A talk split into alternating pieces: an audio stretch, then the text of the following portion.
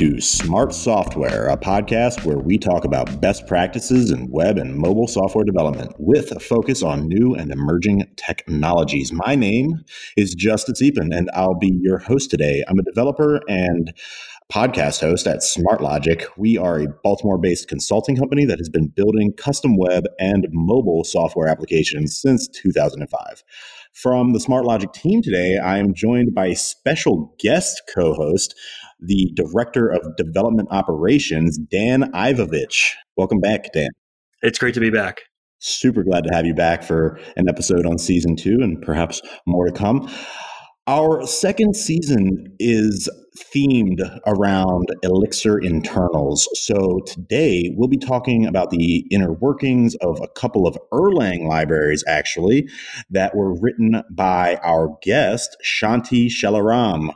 Shanti, how are you today? Hey, I'm doing really well, Dustin. It's been a long work day, but ready to do this. Great. We're super duper happy to have you on. We like to start off with just a little bit of introductory information. Would you, you know, tell us a little bit about your background, the company you work at, and how you got started in the Erlang and Elixir worlds? Yeah, so you know, I went through, graduated with a CS degree back in 2010 ish. Did the big company for a while. Did some small startups in the New York area for a bit Teachers Pay Teachers is where the first, I guess, my first professional experience with Elixir and Erlang. But I've always sort of been like a, a language dabbler. So I've, you know, I had been familiar with Elixir and Erlang before. I knew Erlang was like this really old programming language that looked really weird and had pattern matching. And I knew that Elixir was like that, except with a Ruby syntax. And now I am working MailChimp. I actually just started this week. And yeah, that's what I've been doing. We've actually had a MailChimp employee on the show before. Really? Osa Gaius. Yeah, Osa Gaius was in our lunch episode last season, which was our number one performing episode of all time. And yeah, it was a really good episode. He was he's an interesting guy. So, Dan, uh, you want to kick us off with some contribution questions here? I think one of the reasons we all love Elixir and Erlang and, and this community as a whole is, is, open source. So, really kind of curious, you know, kind of what got you into contributing to open source? What was the first library that you contributed to? Yeah, so I've been trying to think back to like what the actual very first library I contributed to was. I feel like maybe back in high school, I was like setting up some Gentoo stuff and I might have upstreamed like a documentation fix or like a, a tweak to like a batch file. That might be technically my very first open source contribution. But no, I think more seriously, remember while I was at Teachers Pay Teachers in Elixir, we were working with it was a Bugsnag library. Bugsnag has an open source SDK for Elixir, and there was a issue with the way in which Bugsnag identified whether or not lines of code were in your project or not in your project. And I upstreamed a fix for, or a change rather, to how it would parse out directory structure and decide whether or not a set of files was in your project or in a, like a dependency. Great. Yeah, uh, I think those kind of pain points for things we're pulling in is, is a, often a starting point. Have you been influenced by any specific libraries? Yeah, I mean, I, I, think I did mention Timex earlier. I think Timex is just a really beautifully written library. It's very useful. It's it sort of varies across the like landscape I've seen. There's a whole lot of variation in terms of how open projects are and like how big projects are in terms of accepting contributions. I think I want to say like you know there's a couple out there that have really deep annotations on all of their pull requests and they have like oh here's like a great place to, here's a good like issue to get started on. And that was definitely a really like welcoming feeling thing as someone who's like really new to contributing to open source. I really wish i could like name a project off the top of my head that does that but i think any project that like does a little bit of work to try and make itself a little more accessible is doing is doing well you mentioned Timex, and I just want to shout out the author of Timex, our friend Paul Schoenfelder, who is on an episode of the show. Yeah, Timex is uh, very popular. So specifically with the, the libraries you've worked on, are there any you know kind of decisions that stand out as you know something that you you know made that you wish you'd kind of do differently now? Yeah, absolutely. So I think like looking back on it, so there's a couple of libraries. I think there's only a handful of libraries, maybe even just one in Elixir that I've actually put out there. My Elixir library is called Publicist, and it does one really small thing. It just makes private functions public in testing and dev environment, which is really useful if you need to test your functions that are private my biggest concern with that one, I think, is just like it took a long time for me to be comfortable enough to like actually put that out there. When I think I really wish I just like kind of banged it out, like put it out there with with some documentation and love how it works, and like not like agonized over making it perfect because it definitely just sat there for months in like my private repo, not providing any value to anyone else, and sort of like kind of getting over that myself was I'd say that that's one regret I've got and another I've got for, I think, one of the libraries that we'll talk about later is PryQ, which I named a little bit as a joke. I wish I had called it something different. And uh, yeah, you know, I had people say, like, you're going to regret this. And I am. well, that's a great segue because I'd love to hear a little bit more about PryQ. What is it? What is the problem that it solves? Yeah. So I think there's a dearth of efficient data structure libraries in the Erlang and Elixir landscapes. The fact that Elixir and Erlang are, you know, they are immutable by default or immutable all the way through means that several of your like go-to libraries for you know or go-to data structures for you know priority queues heaps queues even don't work they don't work the way they used to because you know pushing and popping doesn't make sense when you've only got like single linked list access or like one way tree access. So that was the problem I saw. And I wasn't like the one who came up with the solution. There's actually a great book and research proposal by Chris Okasaki, who wrote uh, Purely Functional Data Structures, which is a textbook that's out there, which kind of just goes through a bunch of different implementations of efficient data structures written in a way that uses no mutable pieces, which is how Erlang works. So it's a natural fit, I think. Well, we love book recommendations here. So thank you for that. I want to ask some really like fundamental questions here. That's kind of my thing on the show. So first of all, what is a priority queue? Like if I'm not a computer scientist, but uh, you know, just like a hacker, what, what is the priority queue? So a priority queue is a data structure. It's a collection of objects where you can put an object in with some score and you can insert any number of items with any number of scores and you can remove items based off of the lowest or highest score. If it's the lowest score, it's considered a minimum priority queue. If it's a highest score, it's a maximum priority queue. But the basic idea is you have things that go in unordered and they come out ordered. Okay, so so that's a simple one in your documentation, we we pulled a, a term out, and I'm going to try to get this right. What is a bootstrapped skew binomial min heap? All right. Okay. So I want to break all of this down. Okay. so uh, a heap is almost synonymous with a queue. It, it's a data structure where it's a tree specifically, where rather than like a typical binary search tree where your left is smaller than your right side, the min heap ensures that a node, first off, starting off, just a tree structure, right? You have nodes, and those nodes have children. And those children have children until you get to the leaf nodes, which don't have children. And each of these nodes contains a value in addition to whether or not like it contains children. In a min heap specifically, the constraint is that if a node has children, the value in the node is smaller than the values of the children. And so kind of percolating that, like expanding that from just one node or and its children to like an entire tree, the guarantee is that the top value in that tree is the smallest value in the heap. And so that's what a heap is. Oftentimes, heaps and priority queues are kind of used interchangeably. And that's what that is.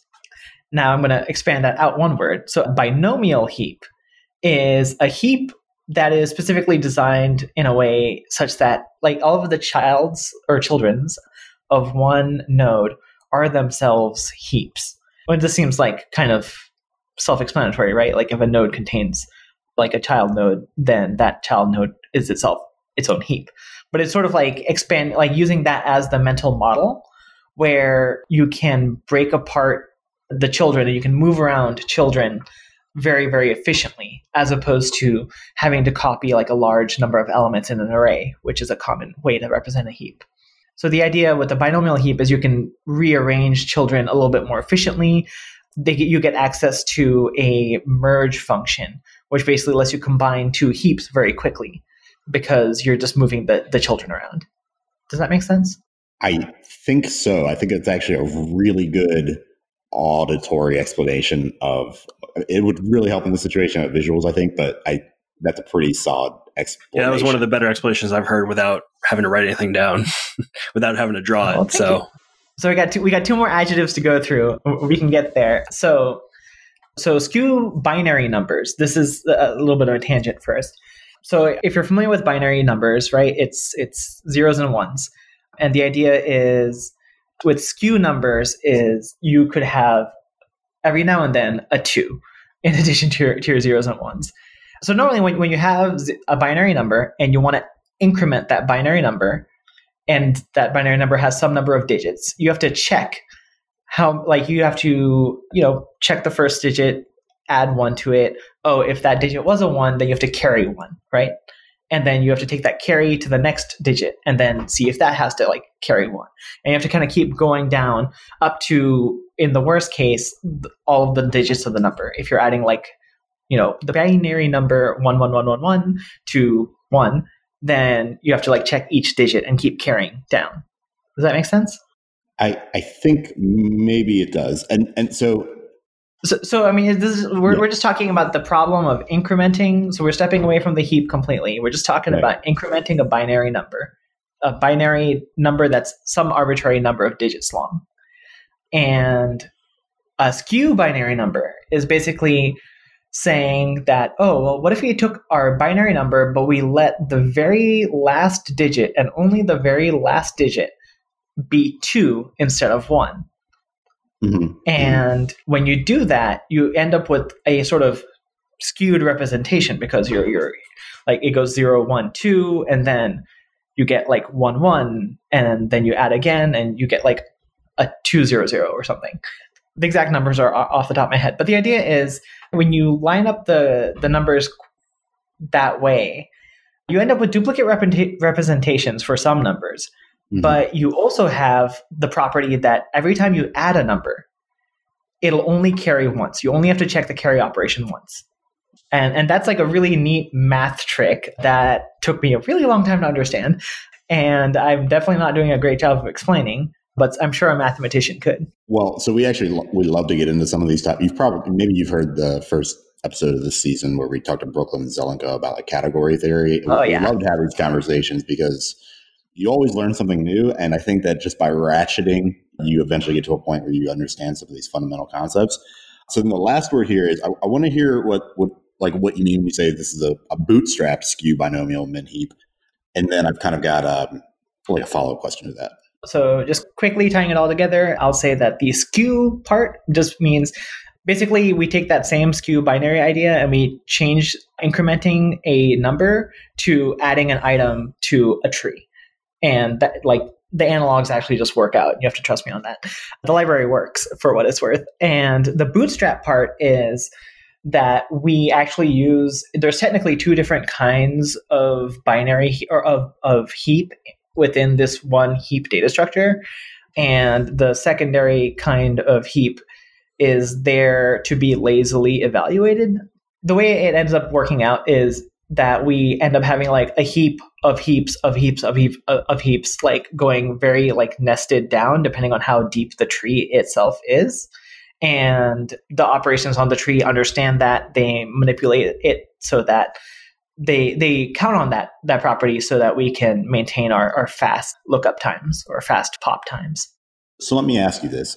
Is the term uh, priority queue synonymous with this other term which is skew binomial min heap I would say a skew binomial min heap is a implementation of a priority queue.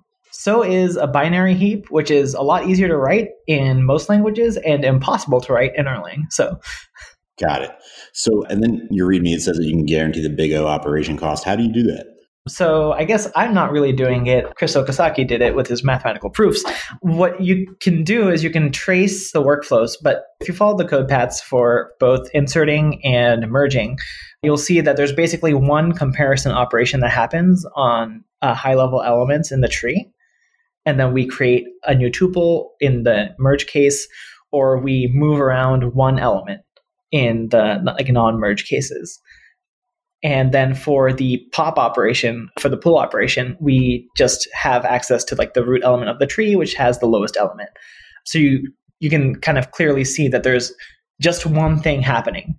And that's where you get the, the constant time guarantees. To verify that you have to that you actually get like a log n pop or rather like unfold operation, you takes a little bit more work. But if you if you just like look at the tree structure, you'll, you'll like it, it becomes obvious that the tree does remain relatively balanced. Got it. And and I want to ask one more question about PryQ before we before I let Dan take some questions on your other Erlang library. But we always like to get into sort of the development process. Like, what were the big hurdles, challenges for you writing this library? What did you learn from writing PryQ? And is there anything you might do differently if you were to write it again? Absolutely. So PryQ is an example of, I'd say both of these libraries that we're going to talk about are examples of me writing this library a little bit to put this out into the world because I felt like it's lacking, but also because I don't understand this concept well enough. And mm. it was a process of learning. And honestly, I think doing, for me at least, was just a, a wonderful way for me to like actually learn how to make this work. And there were many evenings spent kind of banging my head against the keyboard as to like, why is this just working like a linked list?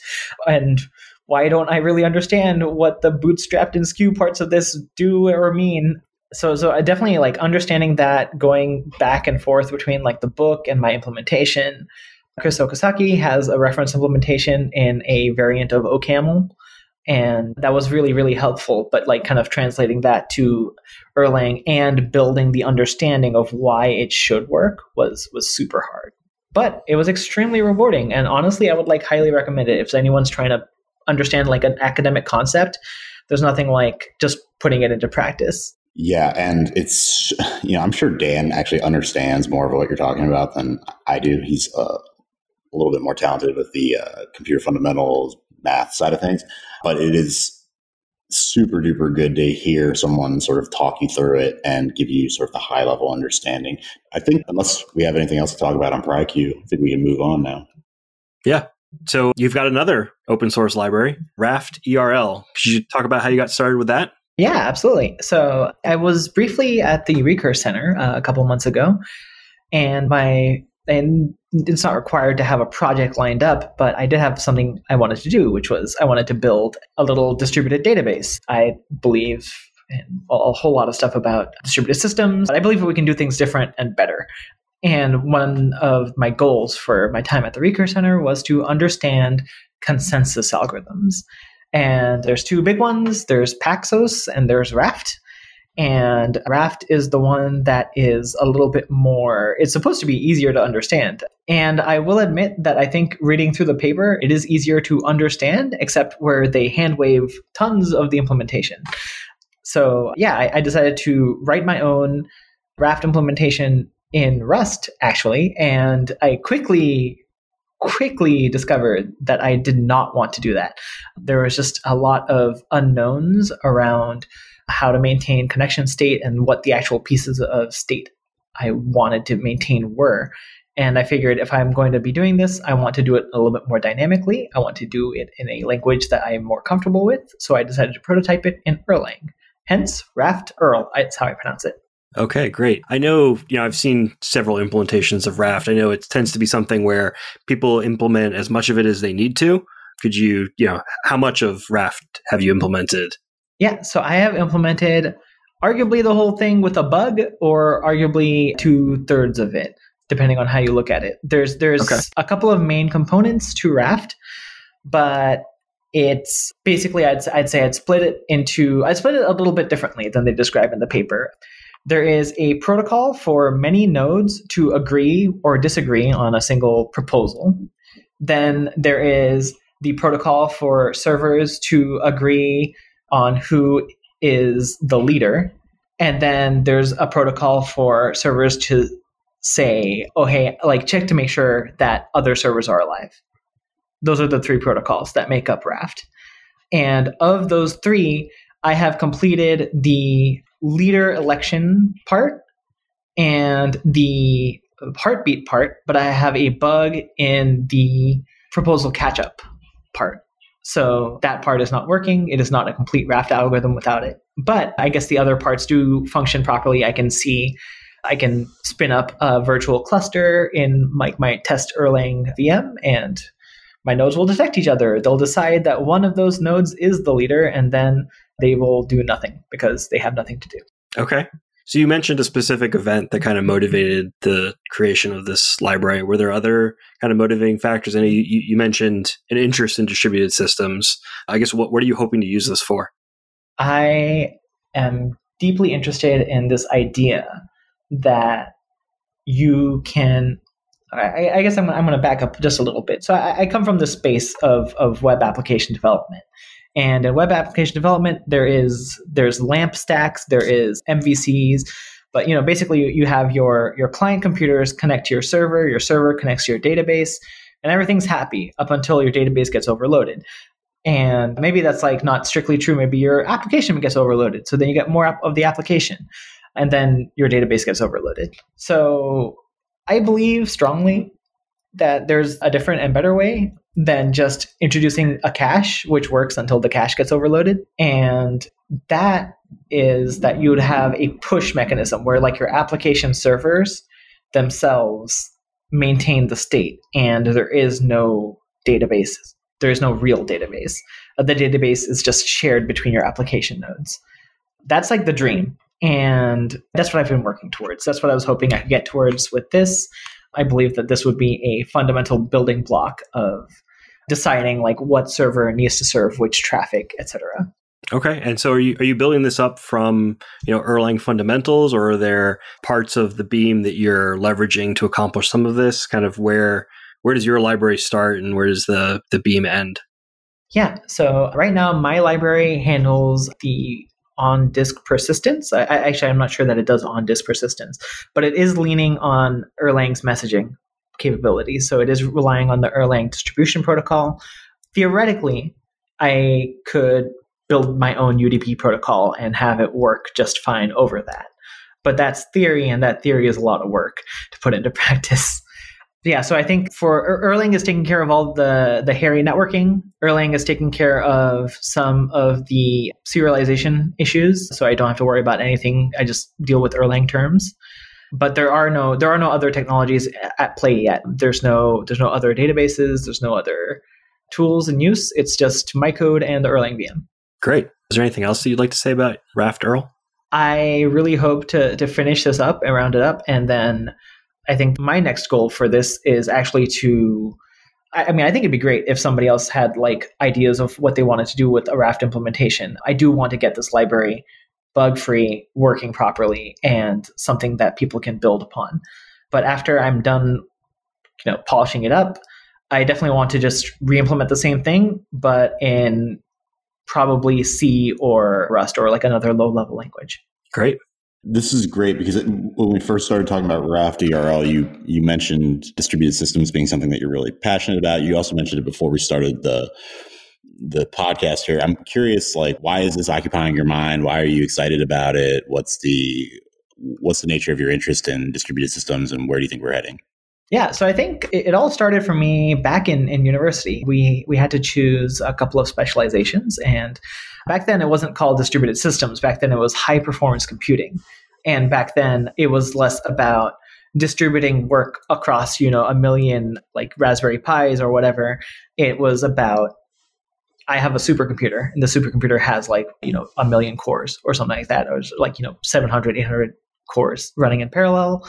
Uh, it has like a certain memory architecture. How are we going to split up this work to function like efficiently. And this, this, I mean, th- these sorts of technologies are still in use.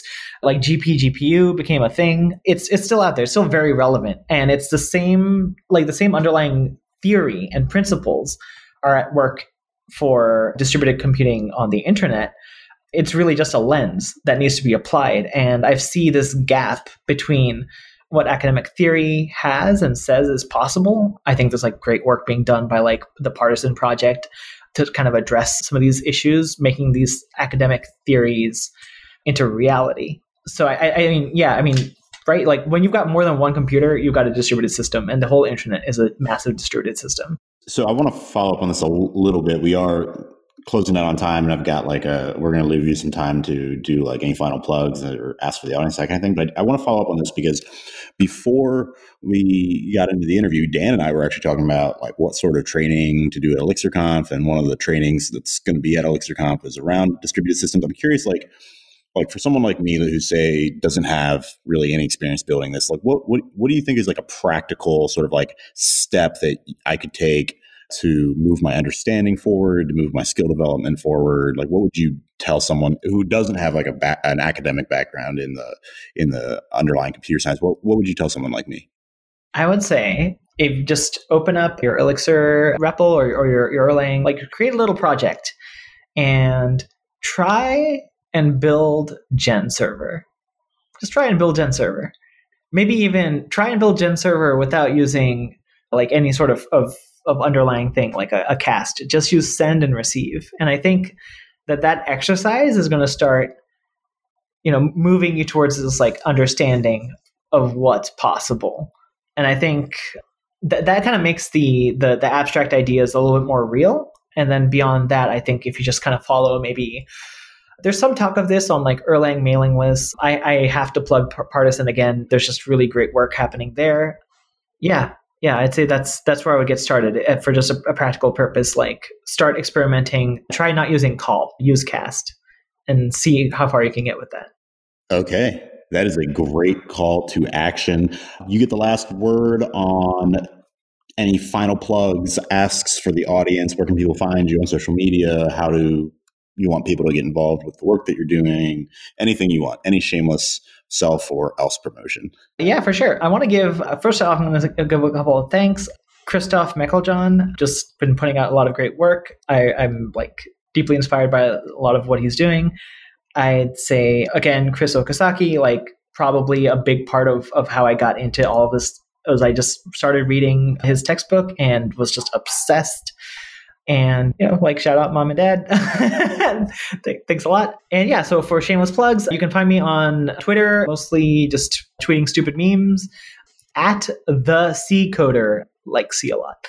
And yeah, if you fo- follow me on GitHub, it's Shanti. So there's three eyes, and uh, or Shanti two. There's still three eyes, and I'd love to talk with anyone. That's that's the best ways to reach me. Awesome. Shanti Chellaram, thank you so much for joining us today. This has been a really interesting conversation. Uh, a lot of it was over my head, but I'm going to go back and listen again, and it gives me a lot of follow up reading to do. Dan Ivovich, my director of development operations here at Smart Logic. Super glad to have you on as a guest host. It was an absolute pleasure. Once again, this has been Smart Software with Smart Logic. Join us next time for more conversations on Elixir internals. Great. Thank you so much.